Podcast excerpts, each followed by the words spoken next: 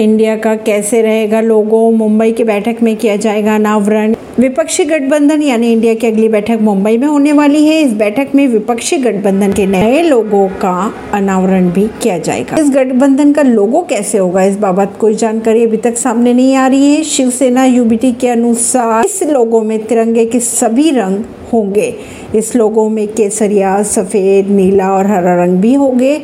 साथ ही लोगो italic font में होगा। इसके तहत अब तक कुल नौ लोगों बनाए जा चुके हैं। मुंबई की बैठक में जो 11 सदस्य कमेटी बनेगी, उसमें शिवसेना, समाजवादी पार्टी एनसीपी शरद पवार वाली, तृणमूल कांग्रेस, लेफ़्ट डीएमके सहित प्रमुख दलों में से एक एक प्रतिनिधि शामिल रहेंगे। नई दिल्ली से।